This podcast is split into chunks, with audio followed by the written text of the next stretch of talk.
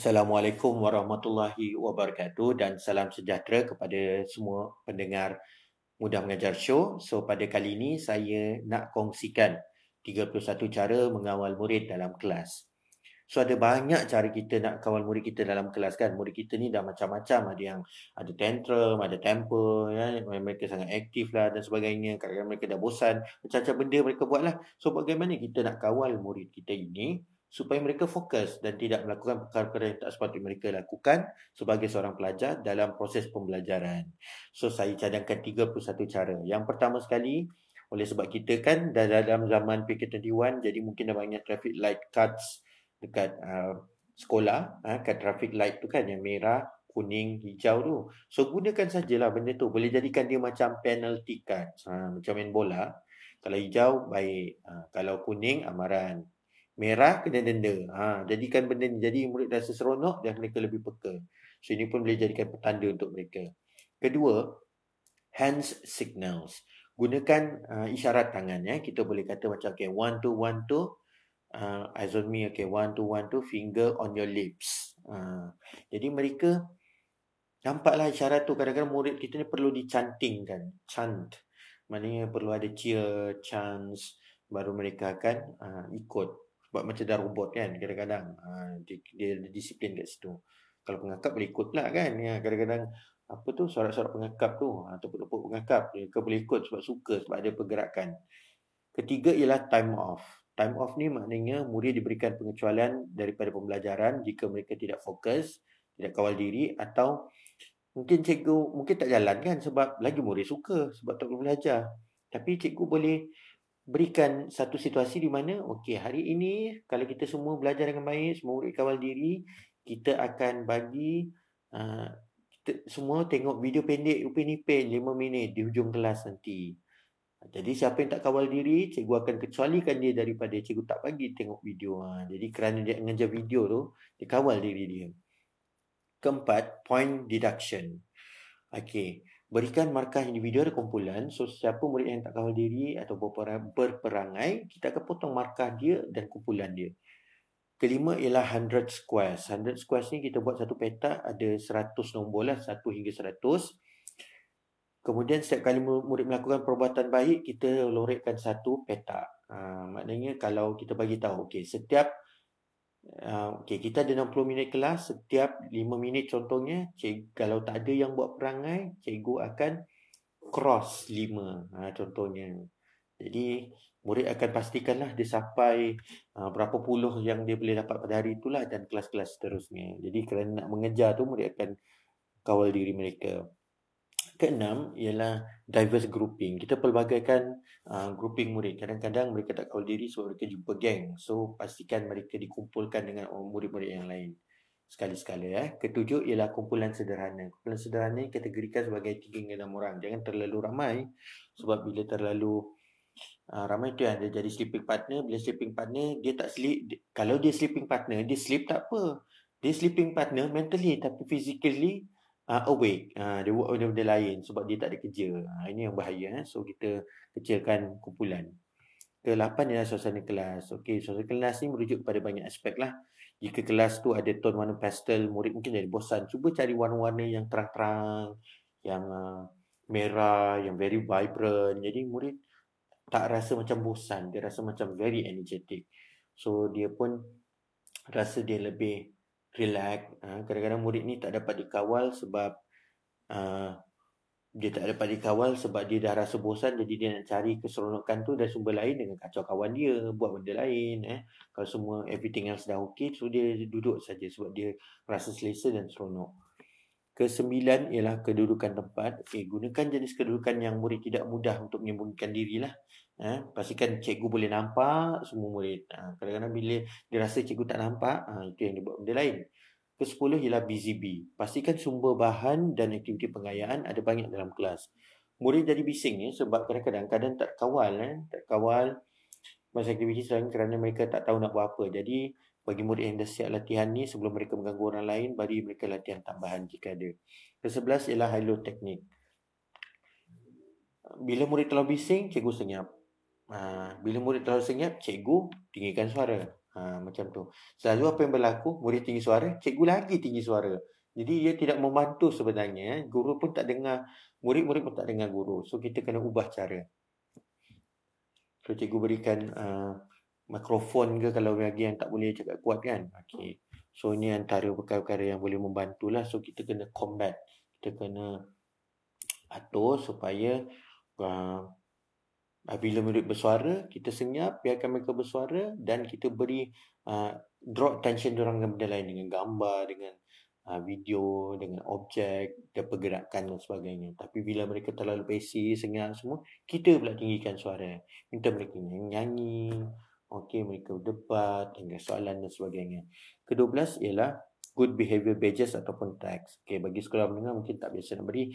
Sekolah rendah kita boleh bagi dia uh, badge lah. Kita boleh uh, print dan tampal uh, sematkan di baju mereka. Contohnya uh, tanda nama yang berbentuk okay, macam I was helpful today, saya sangat bantu, saya sangat disiplin hari ini, saya uh, menuruti arahan guru. Jadi macam satu penghargaan pada murid.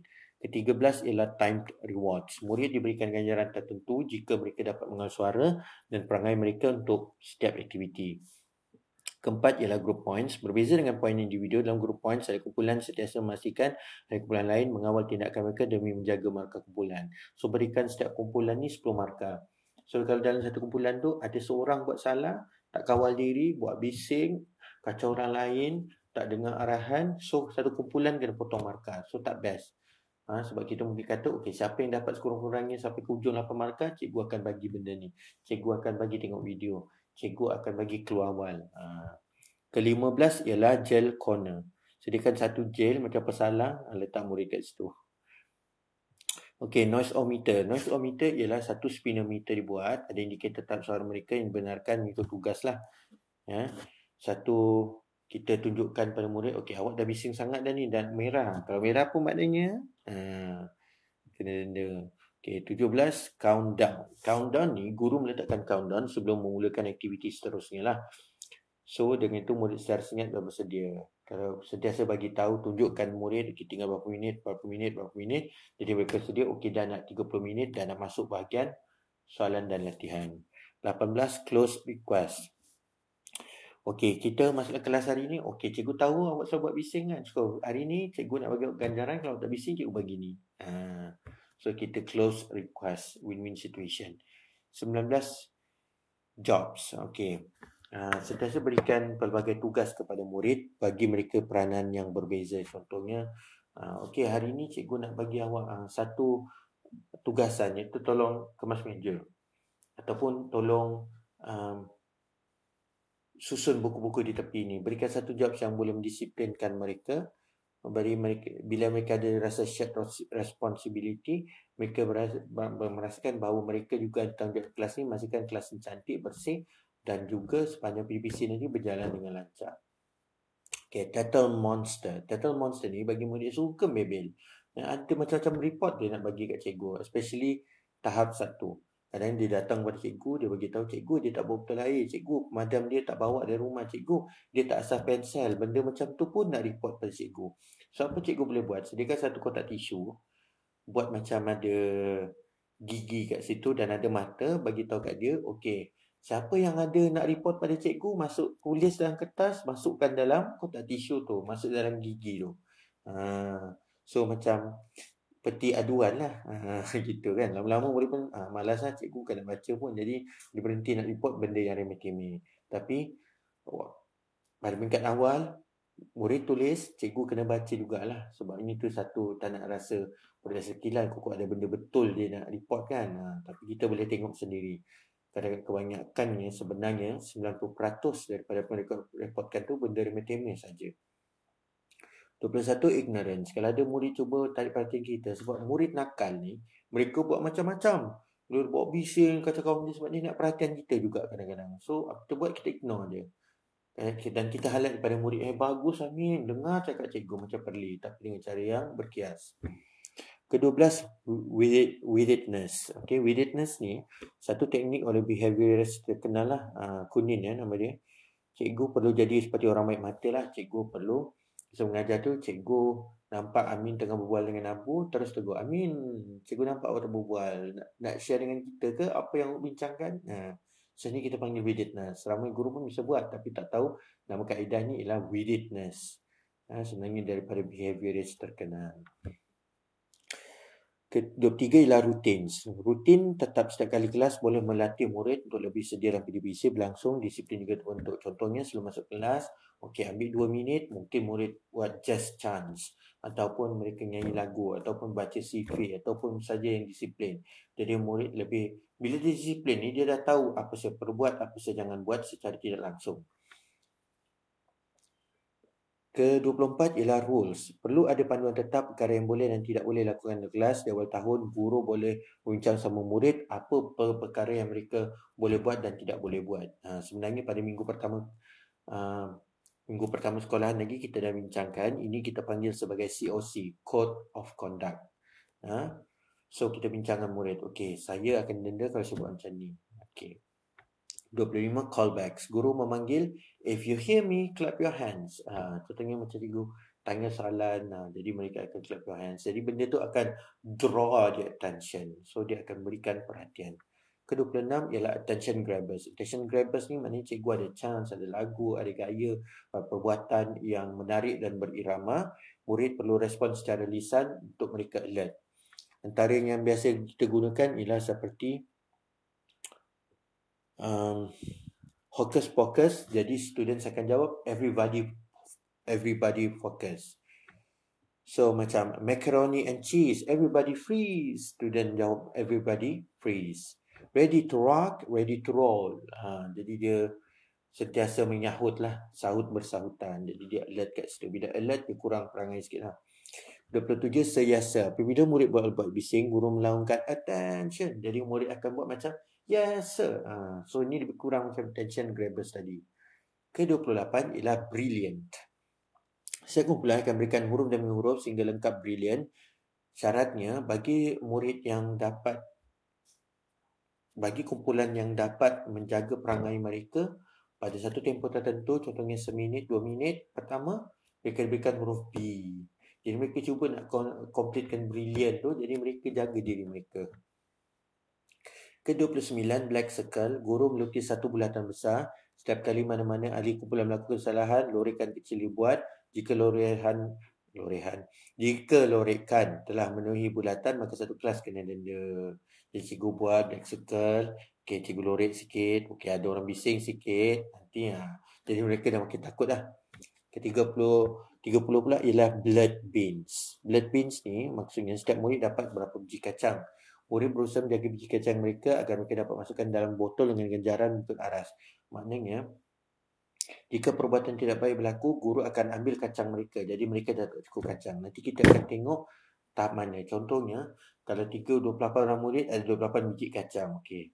Tinggi botol tu. Kalau minit pertama tak ada yang bising, ha, semua murid baik, mungkin bukan minit pertama lah, 5 minit pertama, okey.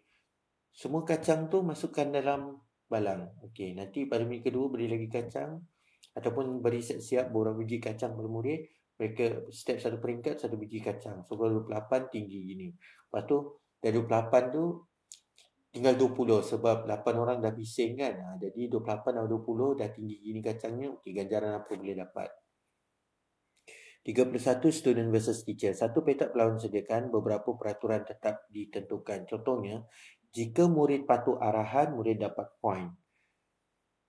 Murid dapat point jika murid yang dapat markah. Okey. Maknanya uh, contohnya kita bagikan 10. Okey, ada 10 pet, uh, 10 coins. Kalau okey, kalau uh, murid tak ada buat mana kesalahan 5 ni, maka mereka dapat point. Tapi kalau ada maka point tu dapat pada cikgu. Kalau cikgu yang dapat lebih baik pada murid, murid kena denda. Kalau cikgu, uh, murid yang dapat lebih baik daripada cikgu, cikgu yang beri ganjaran. So, students versus teacher. Kadang-kadang mereka nak bersaing dengan cikgu kan. Uh, so, ini caranya. Jadi, itu saja 31 cara mengawal murid dalam kelas. Saya ulang. Yang pertama ialah traffic light cards. Dua, hands signals. Ketiga, time off. Keempat, point deduction. Kelima, 100 squares. Keenam, diverse grouping. Ketujuh, kumpulan sederhana. Kelapan, suasana kelas.